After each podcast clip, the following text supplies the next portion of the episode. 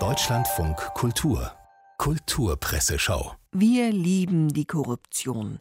Zwei Schriftsteller erkunden in der Zeit die Volksseele der untergegangenen Donaumonarchie, Jaroslav Rudisch für Tschechien und David Schalko für Österreich.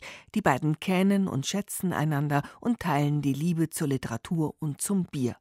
Und so anfechtbar es sein mag, das Volk samt seiner Seele zu erklären, politisch läuft sowohl in Österreich als auch in Tschechien derzeit allerhand Erklärungsnötiges ab wobei Jaroslav Rudisch einen Tick fröhlicher auf sein Land schauen kann.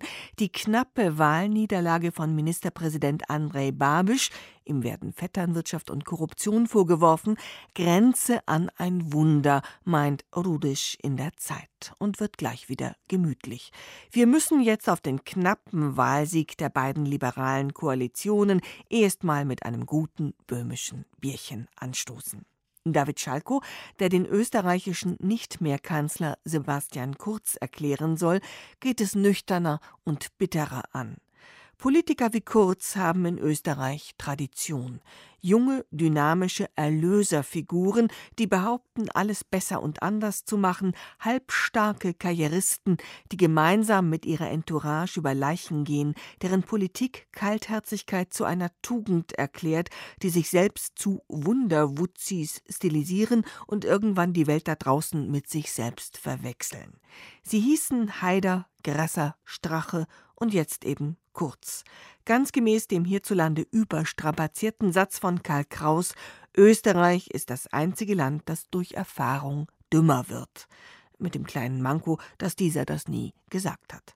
Ähnlich sieht das der Grazer Schriftsteller Ferdinand Schmalz in der Süddeutschen Zeitung. Er meint, die kontinuierliche Korruption sei das Zermürbende an Österreich und er hat sich nochmal in die Chats des Ex-Bundeskanzlers vertieft. Fazit: Die Schlankheit jener entblößenden Kurznachrichten, die als Kondensat von einem abgründigen Politverständnis und einer ins Lächerliche gehenden Überschätzung der eigenen Person und Möglichkeiten erzählen, hätten schon einen kleinen Literaturpreis verdient. Das goldene Essiggurkerl für staatsschädigende Formulierungskunst. Probier's mal mit dem Gartenschlauch. Nein, Korruption lässt sich nicht einfach beherzt mit kaltem Wasser wegspülen. Wir sind in der Welt gelandet, wo Manuel Brug sein sehr kritisches Fazit zum 100. Geburtstag des Neuen Musikfestivals von Donau-Eschingen zieht. Da ist schon alles erklungen, was Geräusche macht, also auch ein Gartenschlauch. Allein das sei eben nur noch wichtig für einen eingeschworenen Inner Circle. In Donaueschingen igelt man sich ein, hört einander zu, klopft sich auf die Schulter und verabredet sich fürs nächste Jahr, meint die Welt. Die Musik, auch die zeitgenössische, spiele längst woanders. Für die Frankfurter Allgemeine spielt sie zum Beispiel in Prag, wo zum 150. Geburtstag Alexander Zemlinskis, dessen Opernfragment Malva erstmals öffentlich erklang. Für einen begeisterten Clemens Haustein so heutig, transparent, subtil und berührend, dass er seiner Freude feuilletonlyrisch Luft macht.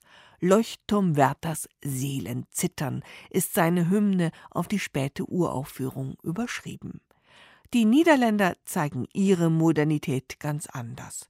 Ganz offiziell ist es dort nun verkündet worden von Ministerpräsident Rütte.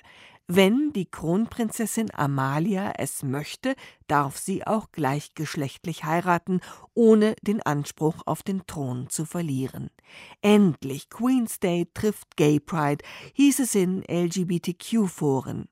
Die Prinzessin wird im Dezember 18. Von Heiratsabsichten ist nichts bekannt, aber die Taz fragt schon mal, sind die Oranjes nun woke?